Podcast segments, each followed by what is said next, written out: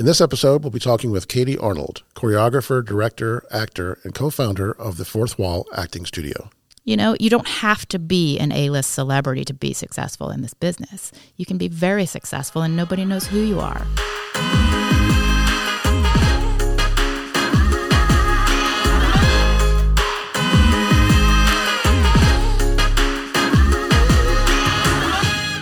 Hi, my name is Mark Mosery.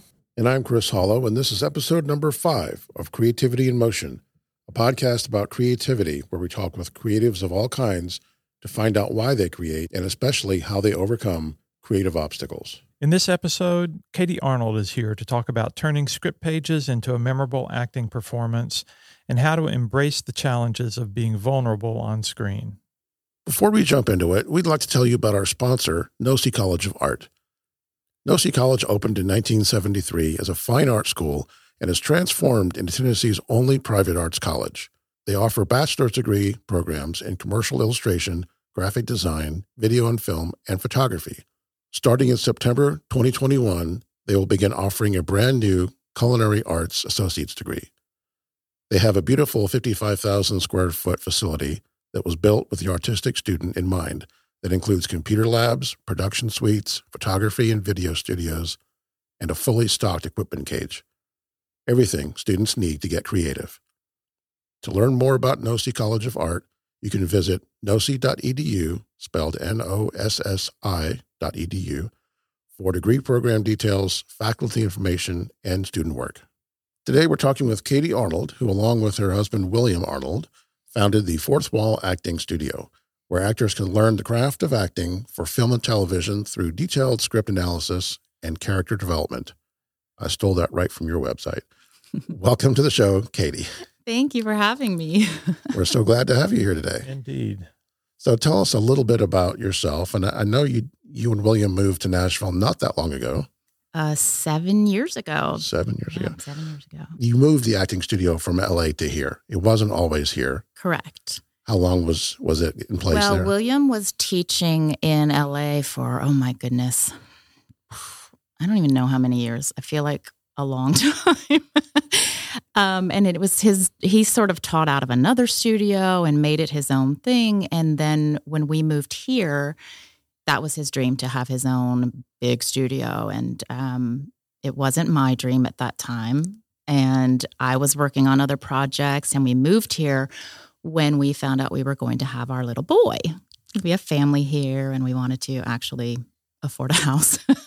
Right. So it took a couple of years before we finally made that happen. So the Fourth Wall Acting Studio in Nashville has been open now 5.5 years, I believe. And gosh, it has grown and become so much more than we ever dreamed it would be.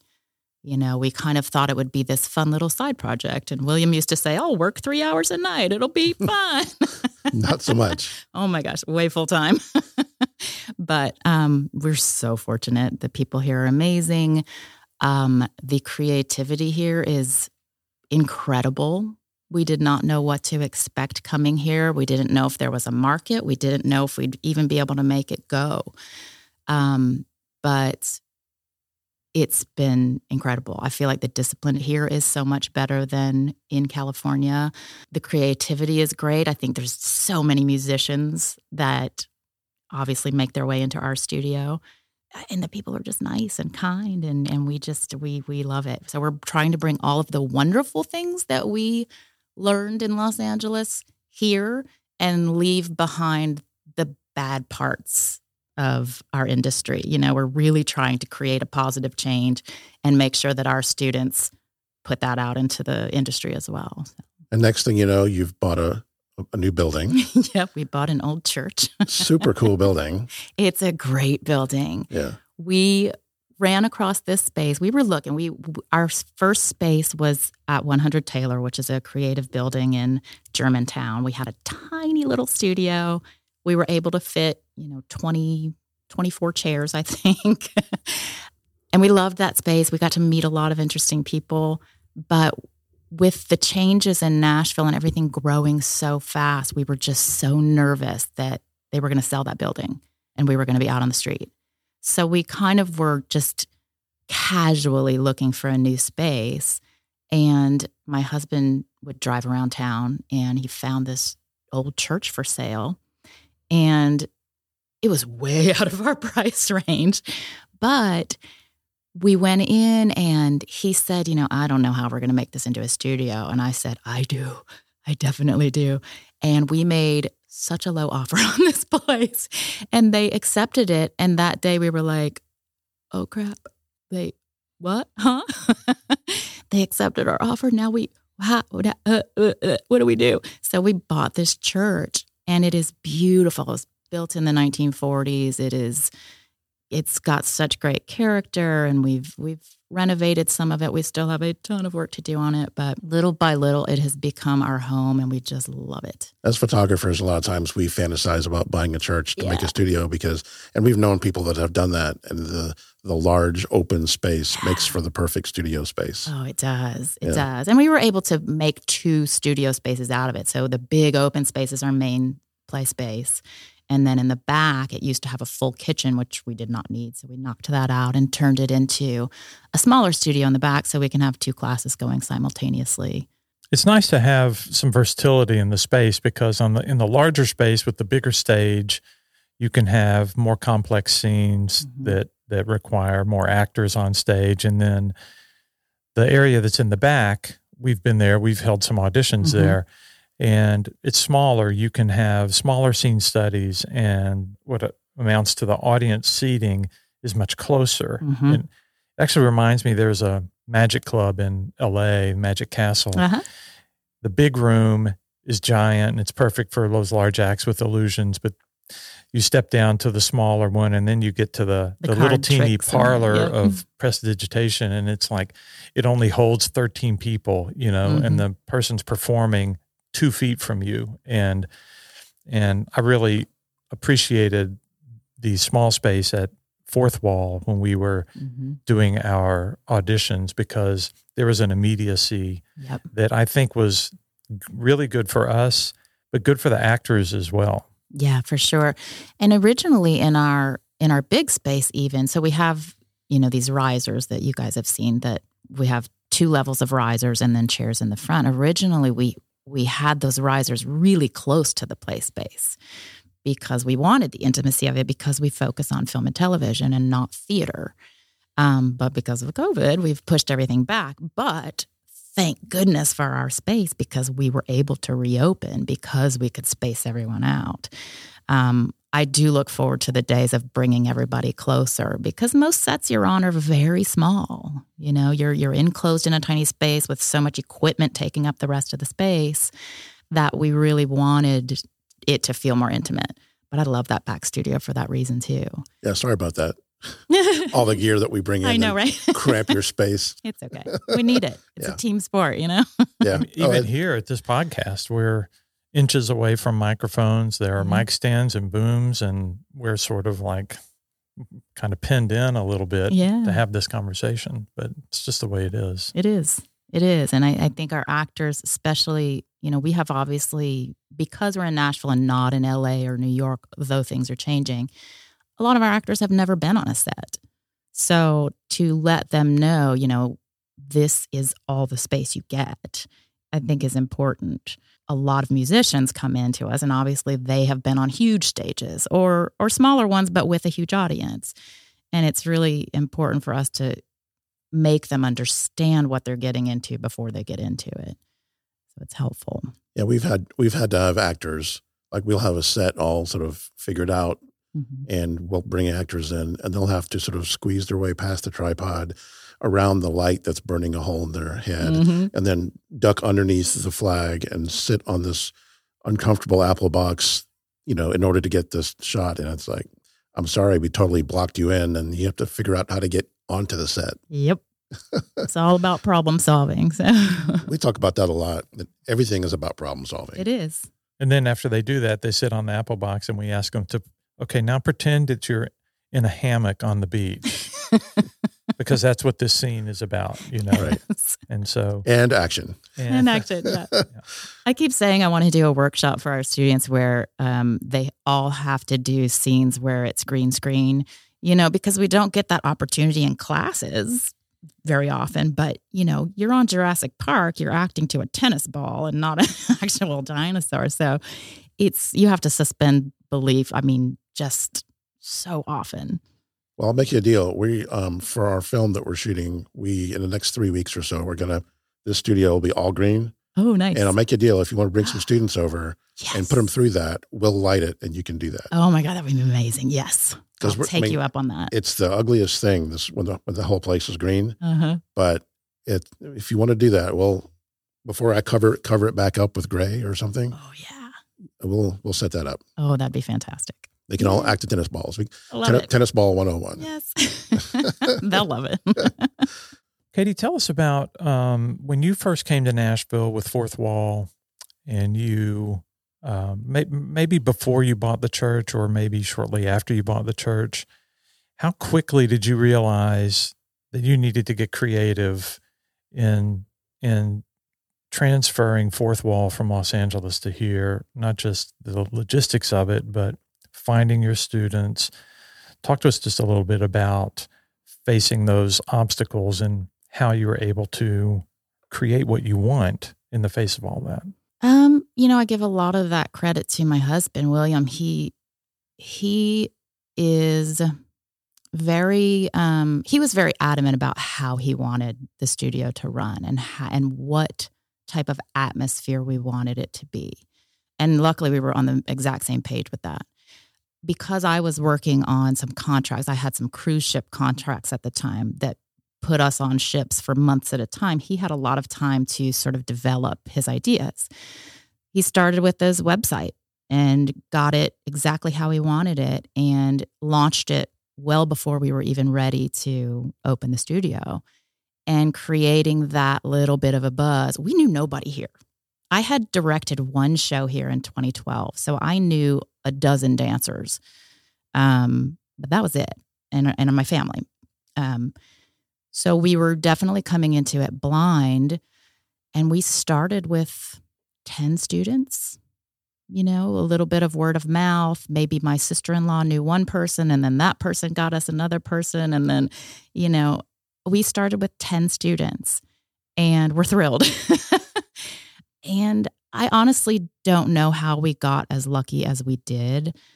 I do think that the fact that we really, really, really care about our students and want to create a community where they feel safe and comfortable and that they can fall flat on their face and they're not going to be chastised for it or beat up over it.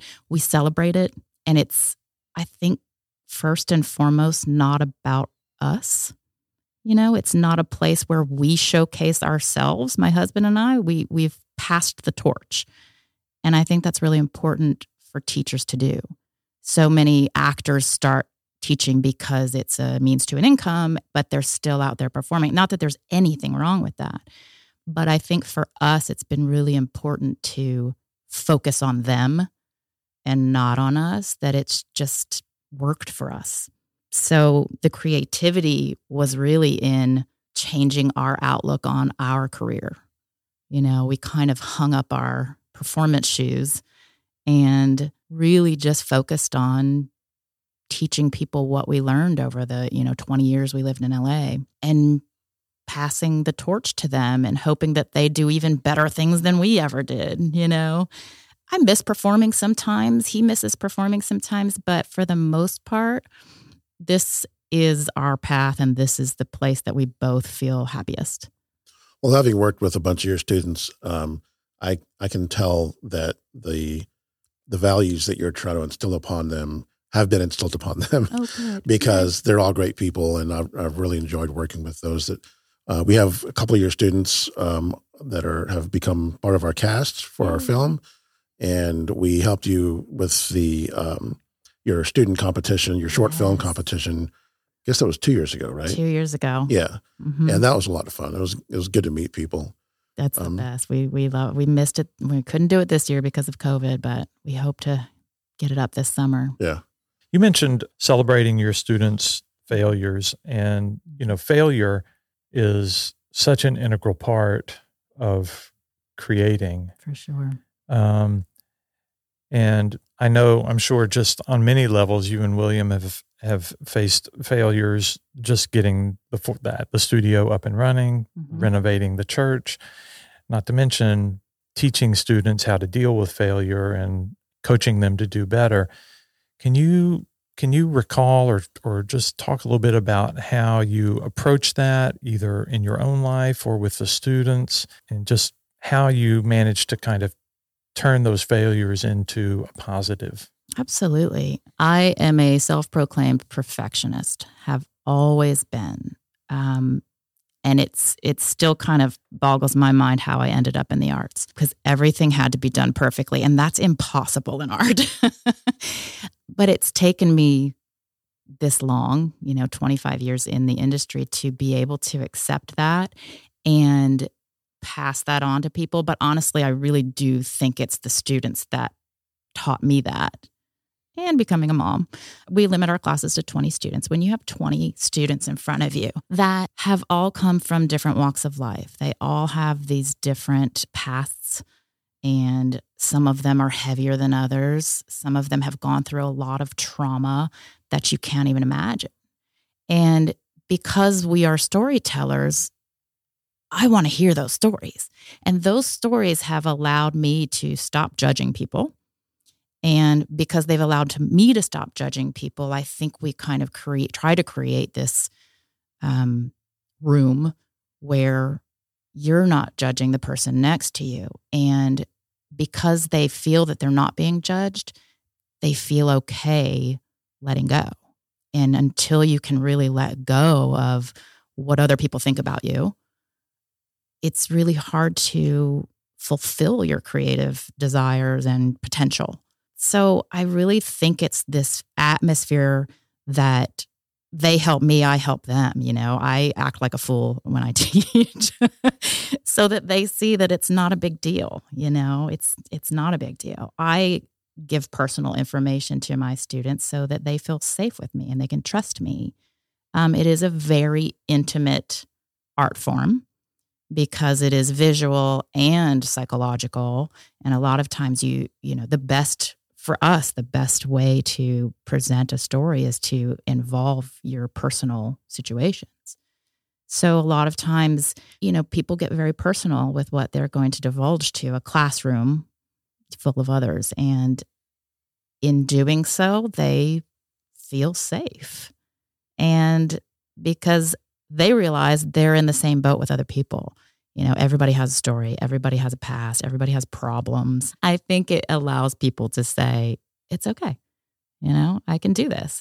It's fine. And we tell them that it is fine. I'd rather you fall on your face here than on set. So now's the time to do it. You mentioned your cruise ship, your time on the cruise ships, and choreography, I know, is a large part of what you did. Maybe not so much anymore. How do you process? Someone gives you a directive, I need this, and they give you notes on what they think it should look like. Yep. How do you translate that into something, a moving piece of art like that satisfies the client and also your creative need? Ah, that's a great question. I moved to Los Angeles primarily to be a dancer. Never really had any desire to be a choreographer, but over the years, because I started training and acting to make my dancing better, and it all goes together, the storytelling part of it became more of a passion for me. And I was given an opportunity at Universal Studios Hollywood to choreograph my first show. And it happened to be Rocky Horror Picture Show. And it was a huge Halloween event in this massive theater, but they didn't want to do it verbatim. They didn't want to do the typical show. They wanted to kind of recreate it a little bit. And I'm thinking, oh my goodness, I have to recreate this classic cult. Everybody knows the moves. Everybody knows. No pressure. No pressure at all. But it was really probably the best thing that could have happened to me as to start my choreography career, because it gave me so much confidence moving forward, because it was one of the most successful shows that they had. And it kind of taught me that my vision was, I guess, as you said, like they give you kind of a box of this is what we want. Now you make it work. I like working that way. I'm not somebody who's like, I have this vision for this new thing. I'm just not that type of a creative. I am definitely more of an executor of other people's visions, you know, and then once I get that in my brain, I can sort of make it fit. But with choreography, I have my own style. Everybody does. Every dancer has their own style, just like every painter does, every photographer does. And I try really hard not to copy, I guess, other people, though, of course, other people absolutely influence everything. But I worked in the corporate world for so long at Universal Studios and then at Crystal Cruises and did shows for Nickelodeon and DreamWorks. And because they are so specific with what they want and what their audience can see, it gave me a good sort of a confine to what I could do, but then create it, you know, to my own style and to my own liking. I was always given a decent amount of freedom, but, you know, the music had to be very carefully approved and obviously it had to be family friendly. And yeah, I've only written one show. I've only written one show top to bottom for a cruise ship where I wrote it, directed it, and choreographed it. You know, it could be better, but I'm proud of it. I'm sure it was awesome. I'm sure they thoroughly enjoyed that. They did. If it wasn't for COVID, it would still be running. But there you go. I've had a couple of really great summer jobs that I didn't realize how great they were until recent years. And one of them was working at the American Dance Festival. Oh, yeah. And for the entire summer. And I got exposed to, that sounds weird. I met and got to watch close up so many amazing choreographers that didn't mean much to me at the time because I was there in more of a technical role. But you mentioned earlier about you have your favorite dancers and everyone has their own style and everything. I was wondering if you could just talk a little bit about who those are and what you like about them, whether you feel they match up with you or not is, you know, not necessarily. I'm just curious about what you've noticed. You know, it's one of my favorite. I was a tap dancer as well, so I was a huge Fred Astaire fan, and I loved Fred Astaire because he was so meticulous and he was a perfectionist. So when I'd read his biographies, I would feel connected to him because he really took time with every little movement and every hand motion. And so I loved watching him. And I don't know, something about him I just always loved, even though, you know, Gene Kelly was amazing too. But for some reason, I just really connected with Fred Astaire. I had a teacher who actually was one of my favorite choreographers, Doug Caldwell. He has since passed away, but he was not only one of my favorite choreographers, he was probably solely responsible for breaking me out of my shell, you know, of that perfectionism. When I moved to Los Angeles at 19, I did a year-long scholarship at Joe Tremaine Dance Center. Joe Tremaine is an incredible jazz legend. He's amazing. In this scholarship program, you take 18 classes a week for a year. It is intense training.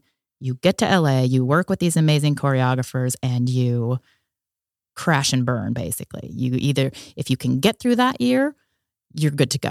If you can't make it through the year, go home.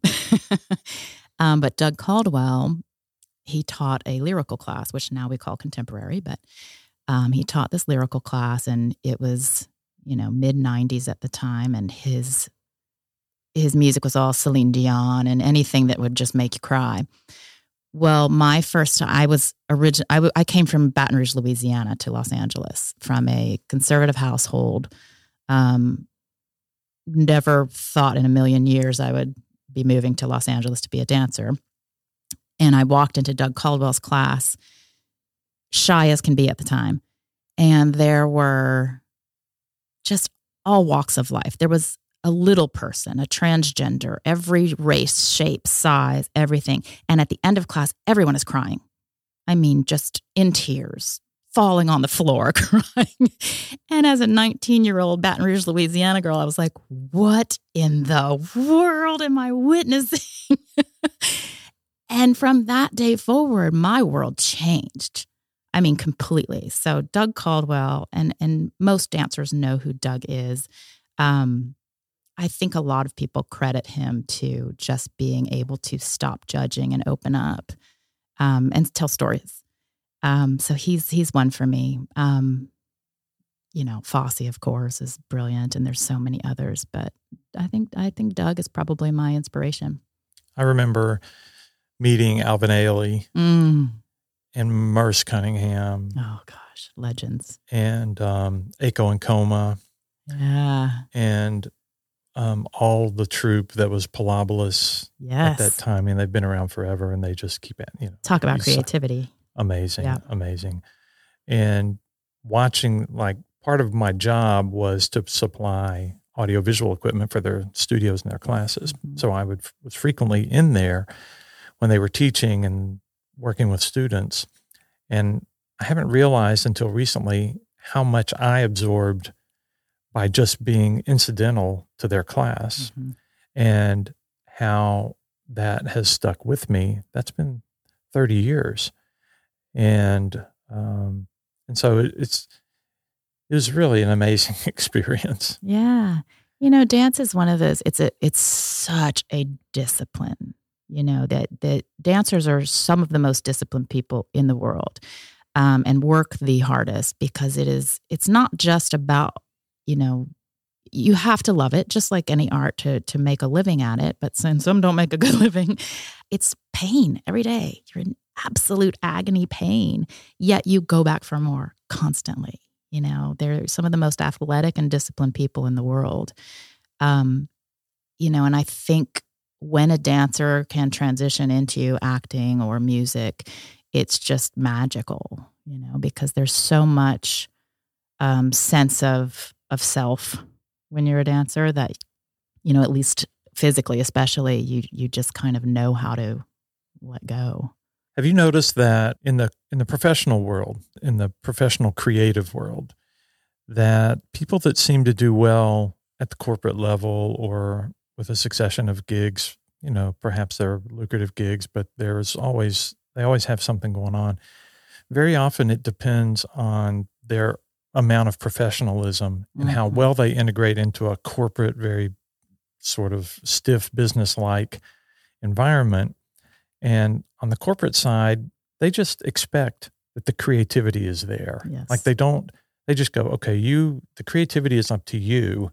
What we want are, can you get us your W-9 on time? And can mm-hmm. you get us this paperwork? And can you show up on time? And can you come in under budget and things like that?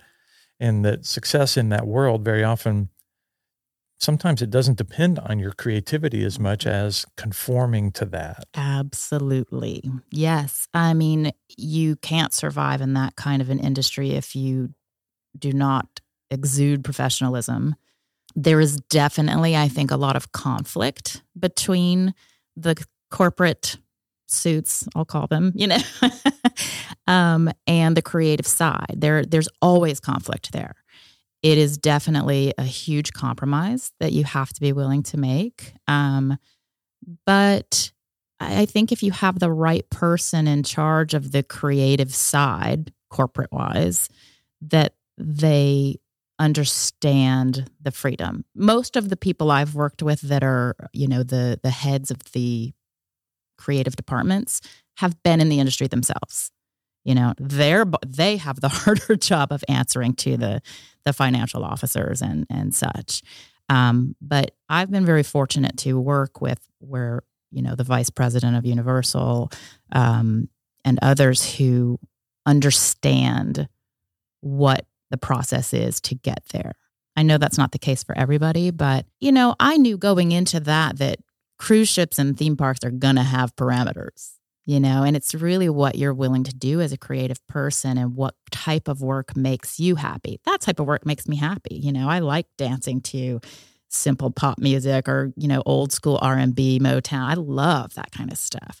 I'm not going to be a choreographer on So You Think You Can Dance because that's just not my wheelhouse. You know, it's like there's so much room for so many different types of artists in every industry that you just have to find your niche. You know, you have to find what makes you happy. I think being able to work for different entities is very important because we all need the money side of it to happen, and we're not the money side. You know, so I think that we have to depend on each other. So we have to be able to compromise and make it work. Yeah, we're very non-corporate ourselves. Mm-hmm. But we have to interact. That's right. And we have to operate in that environment. Definitely. Or we're literally starving artists. That's right. And so I have an enormous appreciation for that, mm-hmm. And thankful that I have the ability to sort of circulate in those waters when I need to, which That's is right. increasingly more and more. Yeah. And I mean, I think it's important to be able to do that. And, you know, and then if you have that side of your creativity that just does not fit in the corporate world, that's great. You know, it's great to be able to have both and do both because we have to put food on our table. And it's better to, for me, it was better to choreograph for a theme park than it was to wait tables. I was still getting to do what I love to do and still getting to work with artists and, you know, hopefully inspire them to do the same. So for me, it made a lot of sense. I was able to still create and you know, watch that work come to fruition is great. Well, you've been on both sides, I'm sure, of mm-hmm. being hired as a dancer mm-hmm. for a producer and then producing yourself. So you've seen kind of both sides of how that works, and same for acting, right? Yes. I think having been on both sides is helpful because I know what they're going through. I know the difficulties of it. I know the struggles of getting told no 8 million times and being able to persevere and keep pushing through and knowing that if you love it, it is worth it. You can be successful if you are professional, if you keep working on your craft, if you keep showing up, you can be successful. You know, you don't have to be an A-list celebrity to be successful in this business. You can be very successful and nobody knows who you are. And happy. And you get to travel the world and meet interesting people constantly. You know, it's such a fascinating industry. Being on the other side of it, I think knowing what they go through helps me teach them way better, I think, than had I not known. How strongly do you recommend that directors take acting classes? I do, actually. I'm sure. And we have a lot of directors at the studio. We have a lot of writers and directors that come in because they want to see the other side and like make sure they understand what their actors are going through. I think it's wonderful. I really do. And I think, you know, when I try to tell my actors, like when you're watching a film, try to look at it from the director's side of things. And if you can get behind a casting desk, read for a casting director, you see things so differently than when you're just the one putting yourself out there. I love having directors in class. Well, I've thought about coming. Please do. I mean, sometimes the things that you ask actors to do. I would buy a ticket for that. Yeah. Right. I mean, the things that you ask actors to do, in my head, doesn't feel like it's that hard or it should be doable. And yet, I have no idea what I'm asking, to be honest, right? Well, and that's the thing. There's so many people come into acting class and say, you know, oh, it's just something we have tons of people. It's just something I've always wanted to do. I just, you know, I love movies and I just, you know, it just looks like fun. And then they get in class and go, oh my gosh, I had no idea I was going to have to dig so deep into, you know, the tragedies of my life or the, you know, the issues with my mom and my, you know, like all this stuff that comes out when you're having to portray a character that has deep emotions. And so many people don't realize how hard that can be and how exhausting it can be. You know, you think it's just reading lines. It's so much more than that. Well, let me ask you a quick follow-up to that, which is I had an actor that, and I don't even remember the project right now off the top of my head, but I was working with an actor and it called for an emotional scene. Mm-hmm. And we got a really good first take. And I didn't know the right way to get her to turn around to do it again. And either I asked incorrectly or but the result was, I can't do that. The result was, I gave it to you. That's all I have. Mm. And I probably asked in the wrong way. Or how do you turn around a big emotional scene and do a take two? This is where coaching can come in handy. You know, there is no right or wrong way. There's not just a button you can push and say, here's the tears and this is how you get them. There's just not. Some people are good at it. Some people are not. It is, for us as teachers, we literally have to get to know every student on such an individual level to know how to push their buttons, to know how to direct them. And everyone's different. Some people like to be yelled at and pushed and pushed and pushed and pushed. Other people want you to just look at them and say, how are you today? And it'll just bring out tears. I mean, and other people need to talk about something in their life. Other people just cannot get there yet. Their job is to get there. You know, their job is to figure it out and find those ways. And our job is to help them find those ways. But as a director, if an actor's going to shut down on you, it's going to be hard to open them back up. And unfortunately, that's not them doing their job. The emotional side of it is probably the hardest side. The crying is the hardest thing. And so many times people think about the end product, you know, and if their goal is just to cry, they're not going to get there. It's got to connect to what is happening in the scene, what is happening with their scene partner. And if they're not connected to that person and not present with that person and just thinking, I have to cry, I have to cry, I have to cry, it's not going to happen, you know? So, I mean, I've been on sets before where I had to cry and I just could not do it. And I was playing a part where I was getting beat up, you know, a guy was literally spitting in my face and pushing me to the ground. I'm like, why can't I cry? You know, this is terrible. But it's that fight or flight thing. You put, you know, you get your personal life involved and you go, I'm not letting this happen. Whereas, you know, sometimes it's just tough and you got to get the tear stick out. Right. Oh, I've got two over there on the makeup table just for that reason. Yes. And oddly enough, sometimes it works, sometimes it doesn't. It's true. On people. Yeah. I've tried that before and they're like, nothing. Yeah. And some people are just running nose and the whole thing. Exactly. It is probably the hardest part of teaching actors is to get those people that just have such a wall up, to get them to get that emotional. And sometimes it just takes a long time to figure out what their trigger is. And other people can do it on cue. When you go from self-taping where you can do as many takes as you want, you know, especially now when you don't do in-person as much, you can just keep going until you're happy.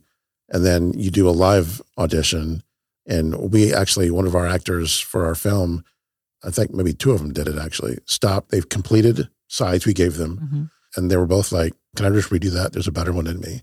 And I was like, absolutely. If you think you can do better than that, let's hear it. Let's see it. We're not in a time crunch, you know, and they were right. There was a better version in them. Yeah. Well, in one case, they were right. Yeah, that's right. The other one. And his phone number is. No. Yeah. Who was it? Tell me. Wasn't one of yours. Oh, phew. No. You know, that is something that we talk a lot about because things have changed so much with self-taping. We really try to instill in our actors that if you cannot get your self-tape in 2 or 3 takes, you need to walk away and come back to it because you are overthinking it. And you have to remember that once you get that live audition, you got one try. You know, especially if it's for a bigger studio, you get one try and you're out that door. You know, so it's really important to be able to get it as best you can on the first try. And I have actors send me tapes constantly. Will you take a look at these? Will you take a look at these? And they'll send me 3 or 4 takes of each scene. Almost always the first one is the best. You know, it's just when you start looking at yourself over and over again, of course, you're going to be your own worst critic. And really, you know, your job is to tell the story. It's not how great your hair looks and, you know, what angle you think looks best on you. Leave that to the director of photography. Absolutely. And the director. Absolutely, and the makeup and hair people, you know. We'll choose the lens that matches your face the best. That's right. We've worked with actors who are theater actors and how much we appreciate working with them as on-screen actors as opposed to theatrically because they project and they just have a whole different presence. But we've also noticed to connect dancing to acting, and there's one in particular. We did a series of 5 or 6 minute one takes, And we gave her this entire script. She's a dancer. We gave her this 5-minute script. She would do it 3-4 times. We were happy. And then we would give her notes. We'd say, well, right after you say this, just add this or turn that way or some little note in the middle of a 6-minute piece. And she could do it without missing a beat. Mm-hmm. She has a whole dance routine in her head. Yep. And all I had to do was say, when you say this, just turn to your left, not to your right. And she'd go, got it. And she would do it every time. Yep. It was amazing. Yeah. And that has to do with the training. You know, in a dance class, you're learning new material every single class. And sometimes that's 2 or 3 classes a day. So your brain's a muscle. You work it out. You know, dancers learn new material so fast. You know, I can learn an entire dance in 10 minutes, whereas people who aren't dancers, it could take them 2 days. You know, it just depends on how your brain is trained. So dancers do have that capacity to make changes and remember things really fast. And I'm that way with scripts. I can remember a script really quickly, whereas other people take forever to memorize something. But the more you do it, the better you get at it. You know, we try to give really long scenes in class for that very reason, you know, because when you're starting out as an actor, you're going to audition for, you know, waiter number 2 that says, hi, can I get you anything? Mm-hmm. Okay. You know, so it's really rare that starting out, you're going to get meaty roles. So, you know, that's what class is for. That's why you need class. It's really important that you have those opportunities. I would think the easier it is for you to do that, to pick up quickly, kind of compartmentalize the script, compartmentalize the choreography, mm-hmm. and group the moves together. It probably allows you to be more creative too as you start working through it and doing the entire take. And because you know the bits and pieces, mm-hmm. it's easier for you to move the bits and pieces around and try them in different combinations. Absolutely, because you've once the memorization doesn't become an issue, you're not thinking about the words anymore. You're thinking about your intention and you know, and being present with your scene partner so that if that scene partner throws something at you, you can react authentically as opposed to, oh gosh, she said the wrong word. I don't know what to do now, you know? And that takes a lot of practice. It takes a lot of discipline. And when people don't practice, they don't go far. Well, I would think that would hold true for theater actors as well. Absolutely. Just because it's live, it's one take, and mm-hmm. There's no stopping and starting. And it's, well, if your partner says something or turns the wrong way, you have to work with it. Yes, you do. You know, oddly enough, theme park training gave me ridiculous. It's so amazing how many successful actors, singers, dancers come from that background because you're doing... You know, they say Broadway is difficult because you've got 8 shows a week. Well, in a theme park, you've got 8 shows a day, mm. you know, and you constantly have things breaking down. You know, you're on stage doing a show and all of a sudden the red light at the sound booth comes on means stall. So you have to work those improv skills and then the green light comes back on and you have to get back on track and you have, you know, 6 guests up on stage with you, every show. You know, you have all these scenarios that you have to work through every day, every show, that it gives you this great ability to just kind of roll with things, you know, and a lot of actors don't have those opportunities and don't understand that, you know, we said it earlier, like problem solving, you have to solve the problem and make it work because you don't want to be the one responsible for the director yelling cut. Reset. You don't want to be responsible for that. Yes. And back to 1. That's right. That's right. That cost a couple $1,000. Right. You got like 48 people standing there waiting on you to do your one line and you blow it. Right. Yeah. Yeah. Yeah. Well, it's amazing how those limitations, when you whether it's a problem that occurs when you're in the middle of a performance, or it's a limitation that's been foisted upon you by budgetary constraints or time constraints. It's amazing how those limitations can unlock and unleash a new kind of creativity to help you get through what you have to get through in the face of those limitations. Yeah, for sure. And every set is different. You know, you've got some sets where you have so much freedom and others where, you know, same thing with theater. You can be in a show where they allow you to make changes on the fly here and there, or it's like you said that word different. You know, you can't do that. You know, so it really depends on the set and the stage and the director and the producers as to what they want to see and get out of their performers. So I think being adaptable is the best gift you can give yourself, and just kind of being able to work with different types of people, different types of actors. Some people are very rigid in what they want on set. Other people are super fun and loose.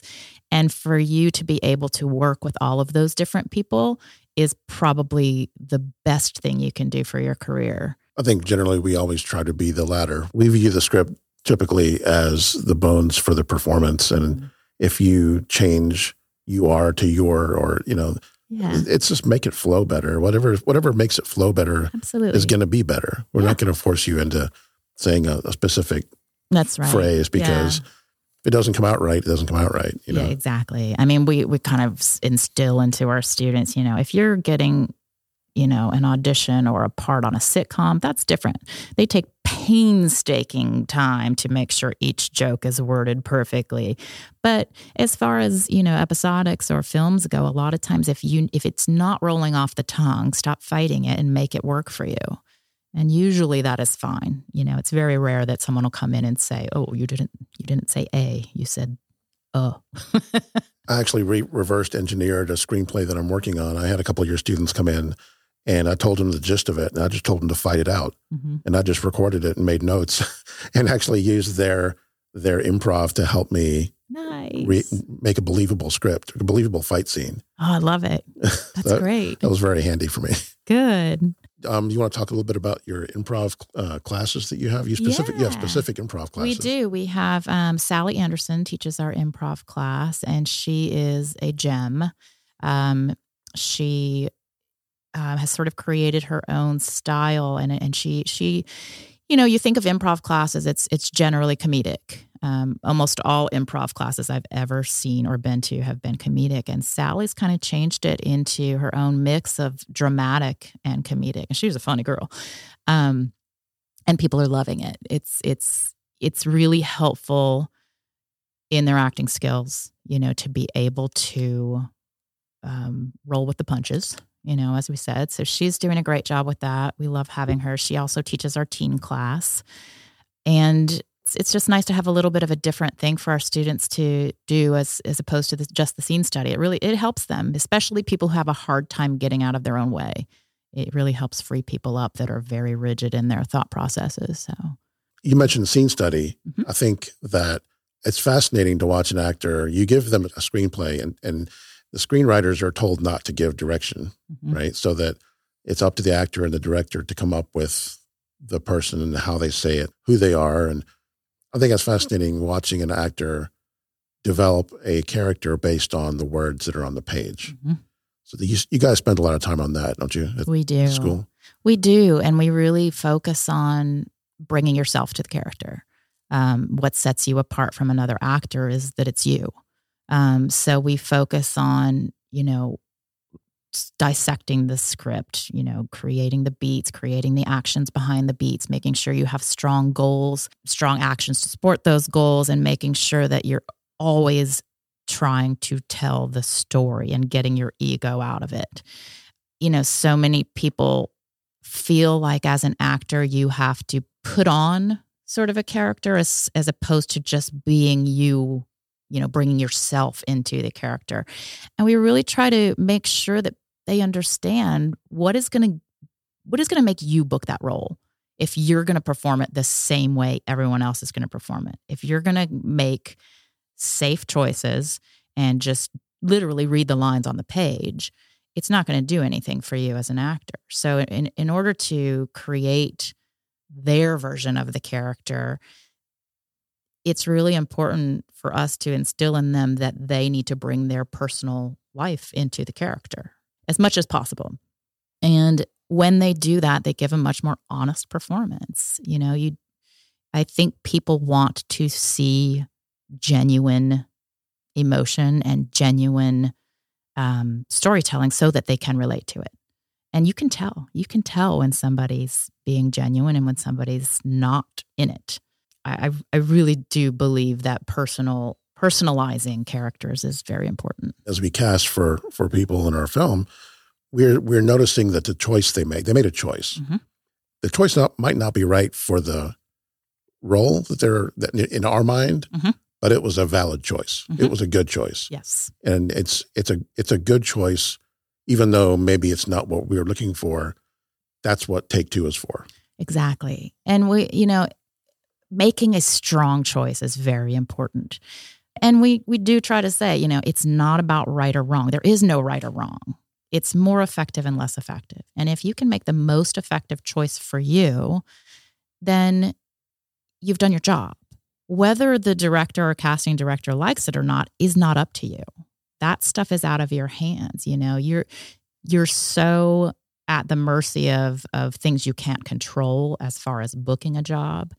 And you can't do anything about that. All you can do is make your strong choices, go in, do your job, be professional, and you book the role, great. That's going to lead to another role and another role and another role. But if you're going to go in there with safe choices and 90% of the other actors are going to go in there with safe choices, who's going to book the role? The person that makes strong choices. Because they're going to be interesting to watch. And that's, at the end of the day, what you want. You don't want somebody to turn the channel. You want somebody who's going to capture your attention. And they'll certainly be remembered for the next casting call. Absolutely. It's like, wrong choice. Not right for this thing. But strong choice. And we appreciated it. Maybe they're right for something else. Absolutely. Yes. And that's, you're not always auditioning for what you're auditioning for. That's a good point. You're going to be seen for something else if they like you. So go in there and just do your job. And that's all you can really do. You're not always auditioning for the thing you're auditioning for. So true. That's brilliant. Yeah, I had a conversation with a couple of photographer friends of mine. We were all submitting images for an international photo contest. And it was a portrait photo contest. Mm-hmm. And I said, I don't expect to win this.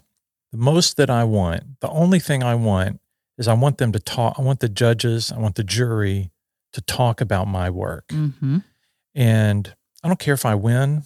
I just want them to talk about my work among themselves. Yeah. And so I picked images that were strong, but perhaps a little questionable as portraits, where I could imagine one member of the jury saying, well, that's not really a portrait. And someone else saying, well, I think that is a portrait. Mm-hmm.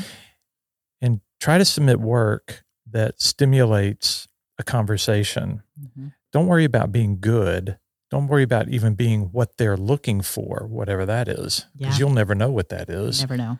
Submit stuff, show stuff, create stuff that gets people talking. Mm-hmm. And a lot of times that involves having to do something completely different than you would normally do, or in a way that's completely different. Mm-hmm. And that's what That's the most. That's all I want. And if they dismiss me after that, that's fine. But I think when that happens, there's a good chance that one or more will remember the name, mm-hmm. and the next time something else comes up, they might go, "Oh, who was that photographer that turned in that interesting thing that was completely not right for what we were looking for, but really got us all talking?"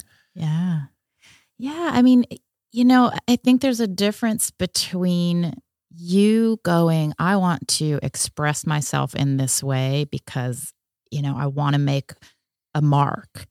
If that is what is authentic to you and if that is what makes you feel good, I think that's amazing. I envy those types of people. Like the Lady Gagas. But it's authentic for her, For me, it would be a gimmick and it would fall flat on its face. It's not who I am as an artist, but for her it is. And that's, I think, what you can really see if you are looking from the outside in. I think you can tell when somebody is doing it just for attention, or is that their true passion to make people think and talk and, wonder. And I totally admire that type of storytelling because I do think people need to be challenged in their way of thinking and seeing the world. So that's what's so great about art. Before we let you go, one of the things we like to do is to ask our guest, and we'll go after you go, okay. What is your most recent impulse buy? Oh. And show code, let's be honest now. Okay. Goodness. My husband and I took our son to Books a Million after Snowmageddon, because we were locked in the house for a couple weeks. Got him some books, and then, you know, there's always all that kitschy stuff on the aisles. We got one of those head scratcher things. You know, those things you put on top of your head, and they the scalp massager. Like a scalp massager. Makes your eyes roll back in your head. Yes. Yes. Yes. That one. That was our impulse buy. How about you? What's your most recent impulse buy? Well, I bought a piece of audio gear much sooner than I should have, or than I planned to. It actually worked out that I could. So just an audio recorder. I ended up buying I smoked some barbecue, made some smoked barbecue last week. And I realized that I didn't have a way to monitor the temperature of it. So I bought myself a Bluetooth temperature gauge. So it's like good for, it's good for 300 feet. So I don't have to be standing there looking at it. I can be in here working or somewhere and while the pork is being barbecued. Oh, is a temperature gauge the same thing as a thermometer? Yes, but it has two. One goes in the meat, one goes just in the cooker. So I can measure the air temperature as well as the meat temperature. We want to thank Katie for coming to the show today and talking with us. And we also want to thank our sponsor, Nossi College of Art, for making this show possible. Don't forget to subscribe to this podcast so you never miss an episode, to follow Penumbra Entertainment on Instagram and Facebook, and to make your way over to our website, penumbra-ent.com, for a transcript of the show, some show notes, where you'll find links to everything we've discussed today, as well as, hopefully, some bonus materials. Katie, where can we learn more about you, more about William, more about Fourth Wall?